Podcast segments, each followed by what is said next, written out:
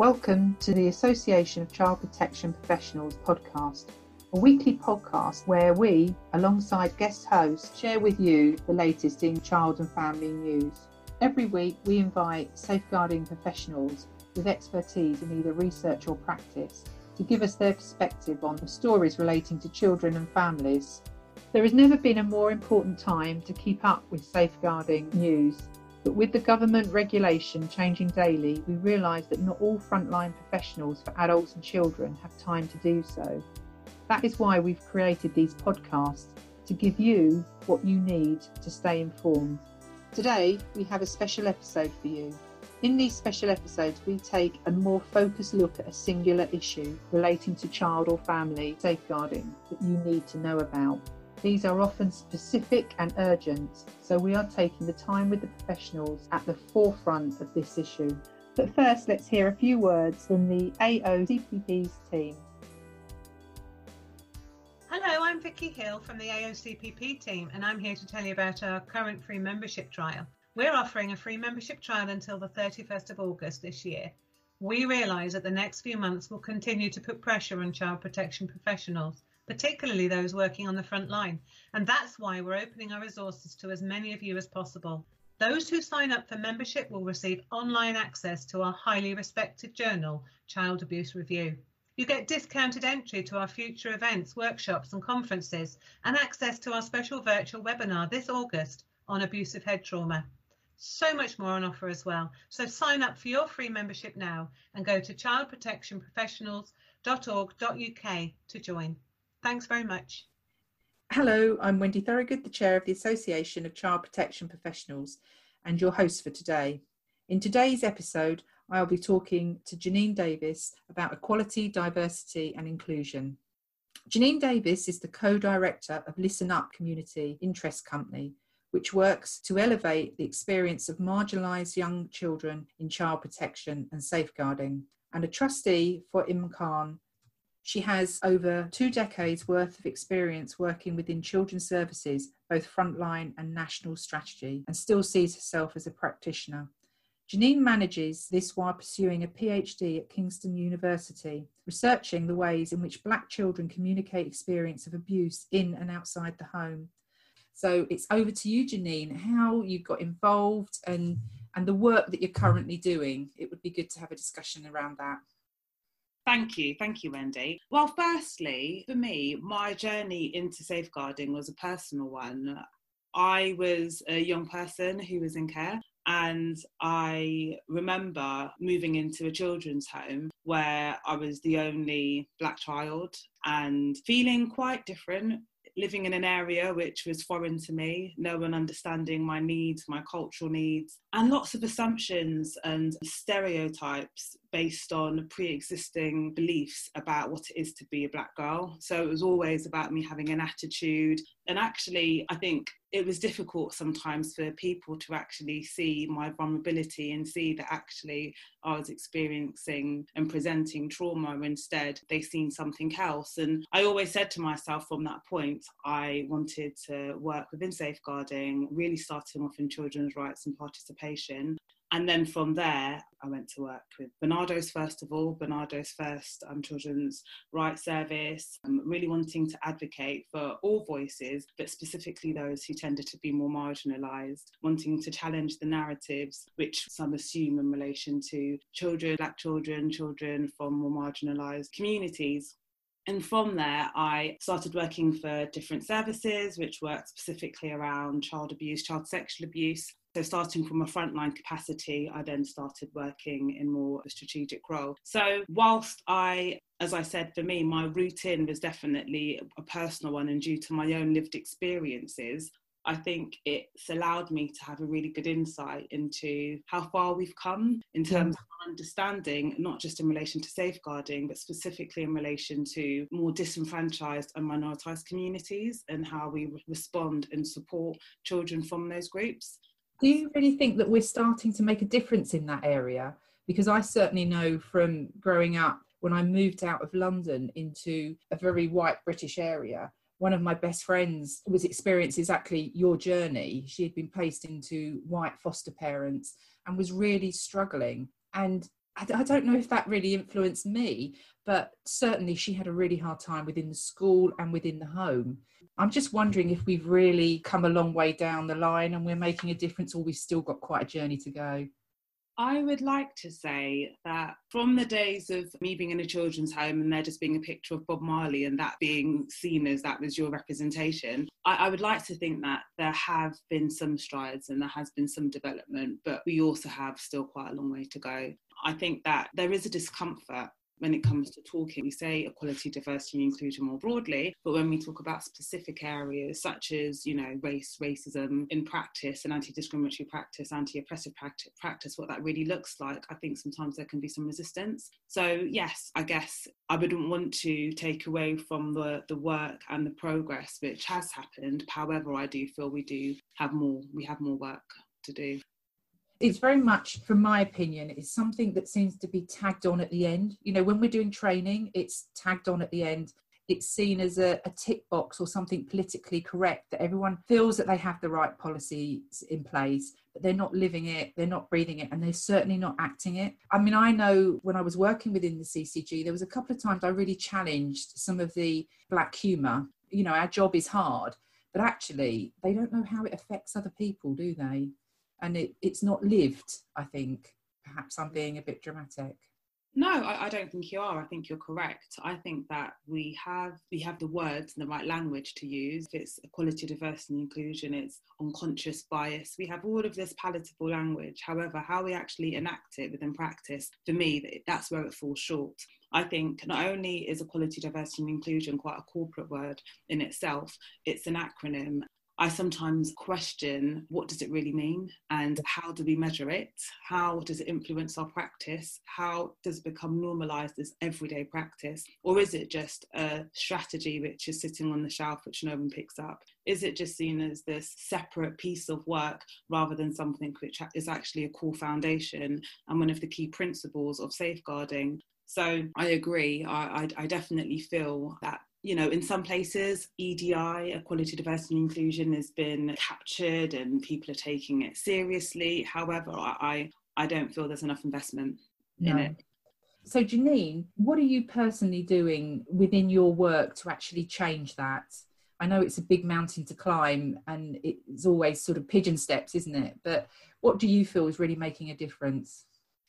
Um, I guess two things. One, whether it's making a difference, I am not sure. However, I would like to um, believe that in terms of my personal investment in equality diversity, that's reflected in my subject area I do in terms of my PhD, which is specifically on focusing on how Black children communicate experiences of abuse in and outside of the home looking at what are the influencing factors within services or within society which may inhibit or facilitate communication as well as looking at how messaging and narratives and stereotypes how that impacts on families and how comfortable and confident they feel to seek support and help.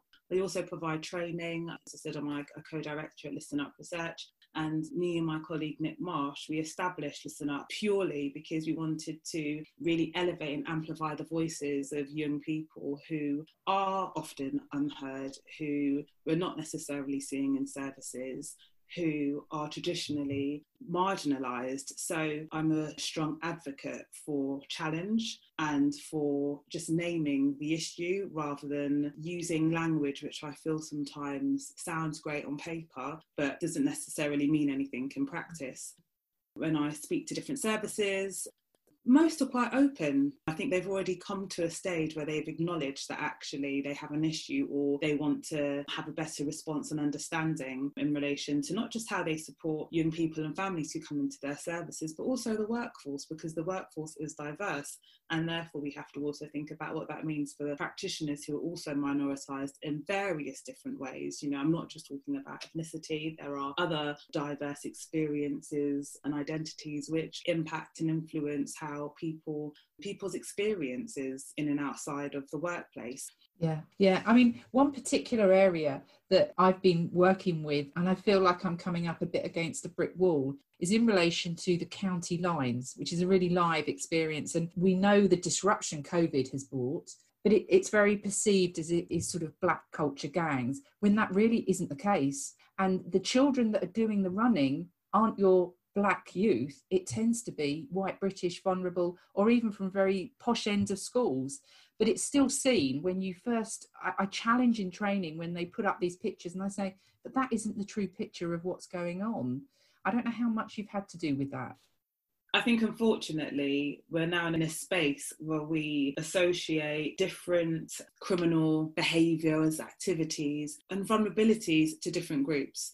So if we think about honour-based violence, forced marriage, we'll be thinking about a submissive South Asian young woman. If yeah. we're thinking about CSE and gangs and sexual violence, we'll be thinking about a young black woman. If we're thinking about gang affected young boys and young men, we'll be thinking about a black boy and young male. If we're thinking about CSE in the more traditional understanding of CSE, we'll be thinking about white girls. Yeah. So I think that that's an issue and that's what needs to be challenged because I guess I question if we have a six foot four black male in our services visibly upset, are we seeing a child? Are we seeing somebody who's vulnerable? Are we seeing somebody who's presenting trauma or are we seeing somebody who is aggressive and is possibly a gang affected male who needs to be referred to a youth offending service? Exactly.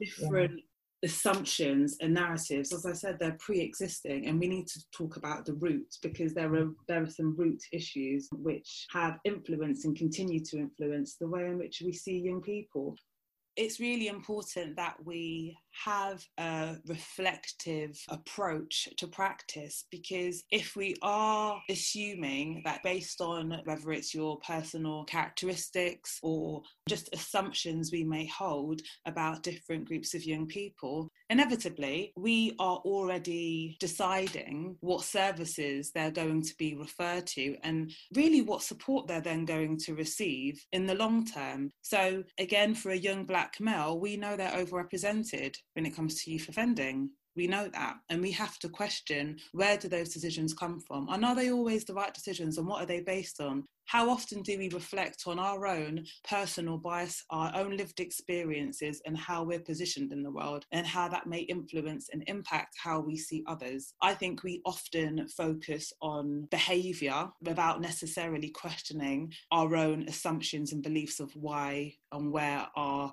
I don't I question how curious we really are and how often we're accountable for the decisions that we make. I think there's something about justification and when we have young people coming into services and being siphoned off into different services, I question who made those decisions and why and how often do we have those really frank and open and transparent conversations with young people. I often talk about Jahnine in relation to stop and think meetings. So when somebody has got to a certain point and they've made a judgment, you suddenly realize that if you actually reflect back, I do a lot of serious case reviews, partnership learning. Mm-hmm. You look back and you see right back in the beginning that person was labeled. And mm-hmm. actually, it was an incorrect label. So, as that journey has gone through, people have just believed it as fact. Yeah. And it's not until you get that whole picture that you actually think this wasn't the case in the beginning. Mm-hmm. And we could have made much better if we'd actually worked alongside that young person and actually heard that young person. It's about hearing their voice, isn't it? From whatever walk of life. I still believe professionals miss that and don't do that enough. Yeah, I agree. And I think, I guess that's where EDI falls short because I don't think when we package EDI up as this strategy and policy, I don't think it reflects and aligns to practice. I think they continue to be seen as two separate areas. When I go out and deliver training, there have been so many times where, you know, I've had comments such as, oh, it was this was good, but I'm not sure why I wasn't expecting to have this conversation, which baffles me sometimes because I think, well, we have the Children's Act, it is enshrined within the Children's Act, it is reiterated in Working Together guidance, it is Article 2 of the UN Convention of the Rights of the Child. This is something which is it's legislation. So not only do we have a duty, it's our responsibility, but it's also the right thing to do. And I question as professionals in terms of really wanting to learn, shape, and develop and grow, we need to be having these conversations. But I think if there isn't buy in from leadership, and I think that's one of the key issues, is if there's no buy in from leadership, if it's not seen as something which is actually essential and a fundamental part of everyday practice, it then becomes a tick box activity. People find it sometimes difficult to, difficult maybe isn't the correct word. I think it's not seen as the relevance isn't always necessarily captured and really understood. Yeah. And that's from my experience. When we would do the partnership learning, we have a section for equality and diversity and inclusion. And it's still missed. You know, there might be one or two words where they're not analysing exactly what that means for that person, whatever walk of life. Yeah. And that that won't only be on those forms, it will be on every form. So it's how can we make the subject really come to life that that really is going to be meaningful. And I guess that's your wish list to get it out there in relation to what we really truly need to do. Yeah. I think we have a good opportunity now to really drive through and start thinking about what we are doing as services from an individual to organisational level to really embed equality, diversity and inclusion into our thinking, into our practice, into our structures, into our policies. COVID 19 has really placed a lens on the pre existing inequalities we have in society. And there is no room to suggest it's due to individual behaviours. This is structural, it's something which has and is impacting some of the most minoritized and disenfranchised communities. And I think we need to really have some time to really reflect what that means in practice right now who are we seeing in our services, who are missing from our services. The point I'm trying to make is that for some young people who are already minoritized and disenfranchised and kind of rendered to the boundaries of society, with COVID 19, actually, they're even more marginalized now. And I think this is a really good opportunity for services to really really think about what is our responsibility and we need to be doing more. How far are we willing to go? I think there's a dereliction of duty. And that might sound really quite harsh and, and, confrontational, but that's how serious we need to take it. As I said, this is not something which should be seen as a choice, an additional tick box to do, or something you do as a part of your probation, or something you do to say, we've met this activity and now we've got a service which is culturally mm-hmm. competent. Equality, diversity, and inclusion isn't a list of actions, it is culture, it is how our services function, it is how we welcome everybody into our services. It is a way of doing something. It is the constant reflection, challenging, and having sometimes very uncomfortable discussions and conversations. It is testing yourself and your own, as I said, belief systems, which again sometimes bring insight, but also bring discomfort. Historically, it has not been easy to talk about issues such as racism. We know this, and I think we need to own it. Yeah, no, true. And can you just share, because you, I know you do a lot of training, some of the mm. feedback that you get from the training that you do? Because yeah. once they actually start understanding what it's truly about, you yeah. start seeing those light bulbs go off, don't you? Firstly, training is so important. And not just training to say we've done it, but having a space to just reflect is so key. And we know that for many practitioners, they don't always have the opportunity to do that. I uh, recently, beginning of the year, was delivering some training to some police officers actually. And for this group of police officers and, you know, some social workers were there as well, it was mind opening for them. They were thinking about some of the decisions that they made or some of the assumptions that they had about some young people.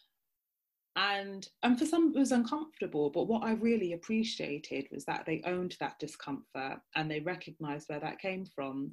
And for me, that's where it starts. It's about actually just being accountable, but accountability doesn't mean blame. It means allowing yourself to really almost it's seeing the world through a different lens and through the lens of young people. And I think that just the feedback was that for some it was conversations that they had never had before. And that's why I think it's really important when we use language around unconscious bias. Actually, what we don't do is replace that or use that as a means to replace conscious decision making and conscious behaviours. We all have unconscious biases, but once we recognize and openly start talking about issues impacting us in the young people we support, actually that's now conscious. We are now aware of it. The next thing is now what do we do? What was really interesting in terms of feedback is most of the practitioners I have delivered training to across the country none of them had heard of the word intersectionality, coined by a black feminist academic Professor Kimberly Crenshaw in the late 80s. And whilst it was a concept used and applied within Black feminism before that time, she coined it really to articulate and draw attention to the experiences of Black women so its roots were in looking at how as a black woman you are not only experiencing racism you're also experiencing sexism. And therefore it's something we have to be able to acknowledge and understand that those experiences will be simultaneous. They're not something which you can separate. So, as intersectionality has developed over the years, and you're seeing it more and have seen, I guess, for a while actually, in a lot of feminist organisations within the women's sector in the UK use intersectionality as a core basis to really underpin their work and approach it's not necessarily something you're seeing in practice in terms of safeguarding. I think it's a word, it's become a buzzword now without people really understanding. But intersectionality allows us to really understand pre existing inequalities which situate and position different groups, especially those who tend to be minoritized, differently. So, as an example, if you are a black, gay, male, what you may experience is racism, homophobia. However, intersectionality is fluid and also changes in terms of the spaces you access. So you could access a gay friendly space, but actually you may still experience racism in that space. So intersectionality allows us to get underneath. It allows us to think about all of those different intersections an individual is situated within. And through the years, it's opened up much more now. So you can think of intersectionality in relation to class, in relation to somebody who's disabled, age, socioeconomic status, all of these different things. And whilst I don't necessarily believe that in order to be a really good safeguarding practitioner, you need to know the word intersectionality, what I do believe is it gave me an insight into how much we still don't really know and understand in terms of why, for a young black girl, her experiences of racism and sexism and ageism will all shape and interact with each other and she'll experience all of those things simultaneously. She's not a girl over there and black over there. That is going to position how she experiences the world and how she's treated and how she's perceived. In the same way for a person who might be gay disabled and from a south asian background I believe this is actually a really good opportunity to start applying an intersectional lens to our work. We need to think about okay, well, what does it mean if you are a young black male and you're experiencing sexual abuse? How are we going to bring you in? Are you going to feel comfortable speaking to a police officer? Not just no child would feel comfortable possibly speaking to a police officer. Actually, when we look at that from an intersectional lens, it allows us to look at pre existing structural inequalities which are generational and which impact and influence how children from minoritized communities and backgrounds how they perceive support. So is that going to be is that going to feel like a safe space you can access? Possibly not. And why? Because we know that young black boys are more likely to be stopped and searched. Know, we know that young black caribbean boys are three times more likely to be permanently excluded. It's that blended approach isn't it? Because people tend to just focus on one thing and they're not looking widely are they? Yeah or we have a, a universal child approach. And mm. actually, a universal child, there is no such thing. And it's really important that if we want to really understand the history of a young person, when a young person is coming in that room, that initial assessment meeting where you have a young person sitting in front of you, it's not just that young person, it's also the history they're bringing and it's also your history. And I think intersectionality allows that opportunity to really unpick some of that stuff.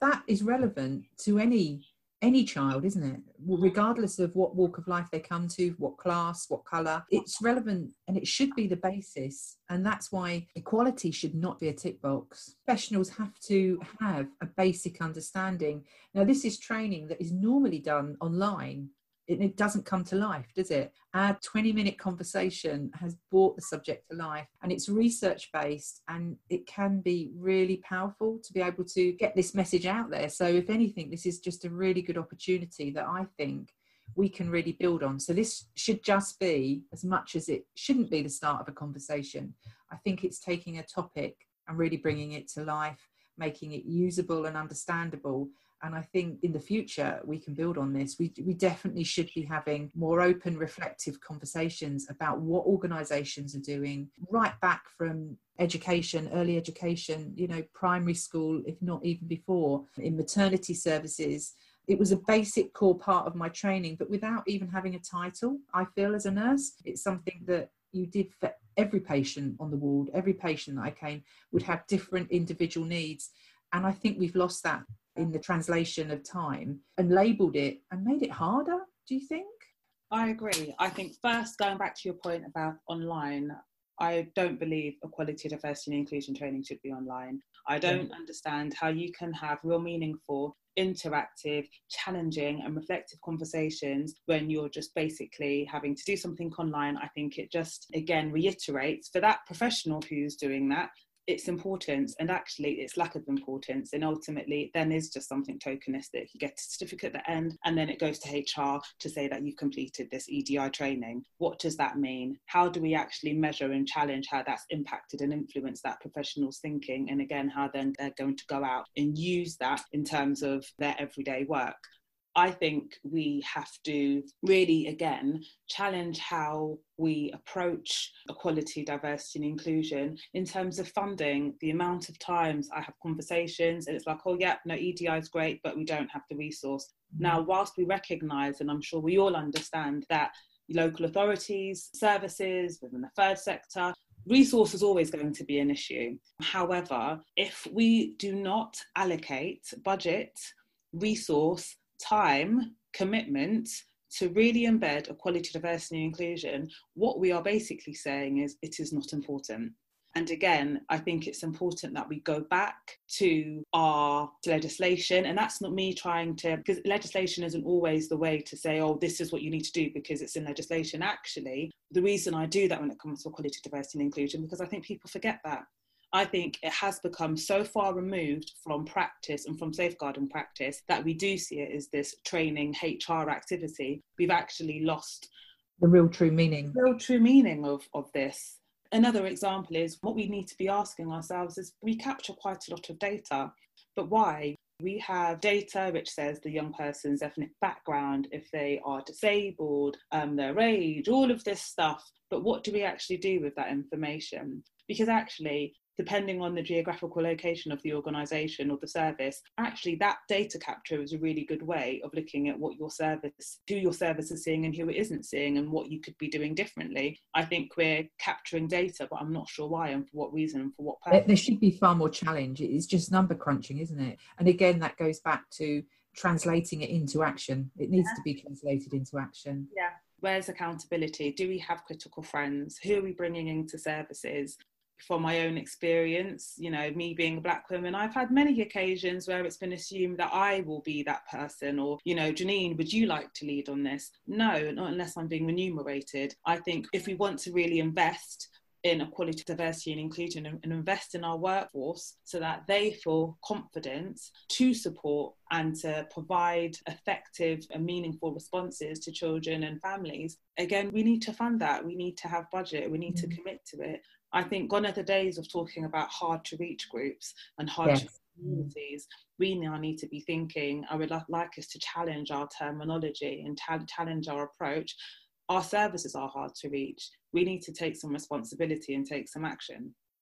Jahnine, this has been a fantastic conversation. I think it's been reflective and insightful, and I think anybody listening to this, it will bring it to life. And I hope we can have more work within the future. It's so thank you for taking time out in your day.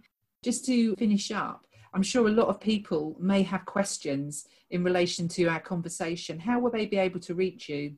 people want to contact me or find out about my work, my research, or want to get advice, or if they want me to come in and support some of their work, then do contact me at hello at listenupresearch.org.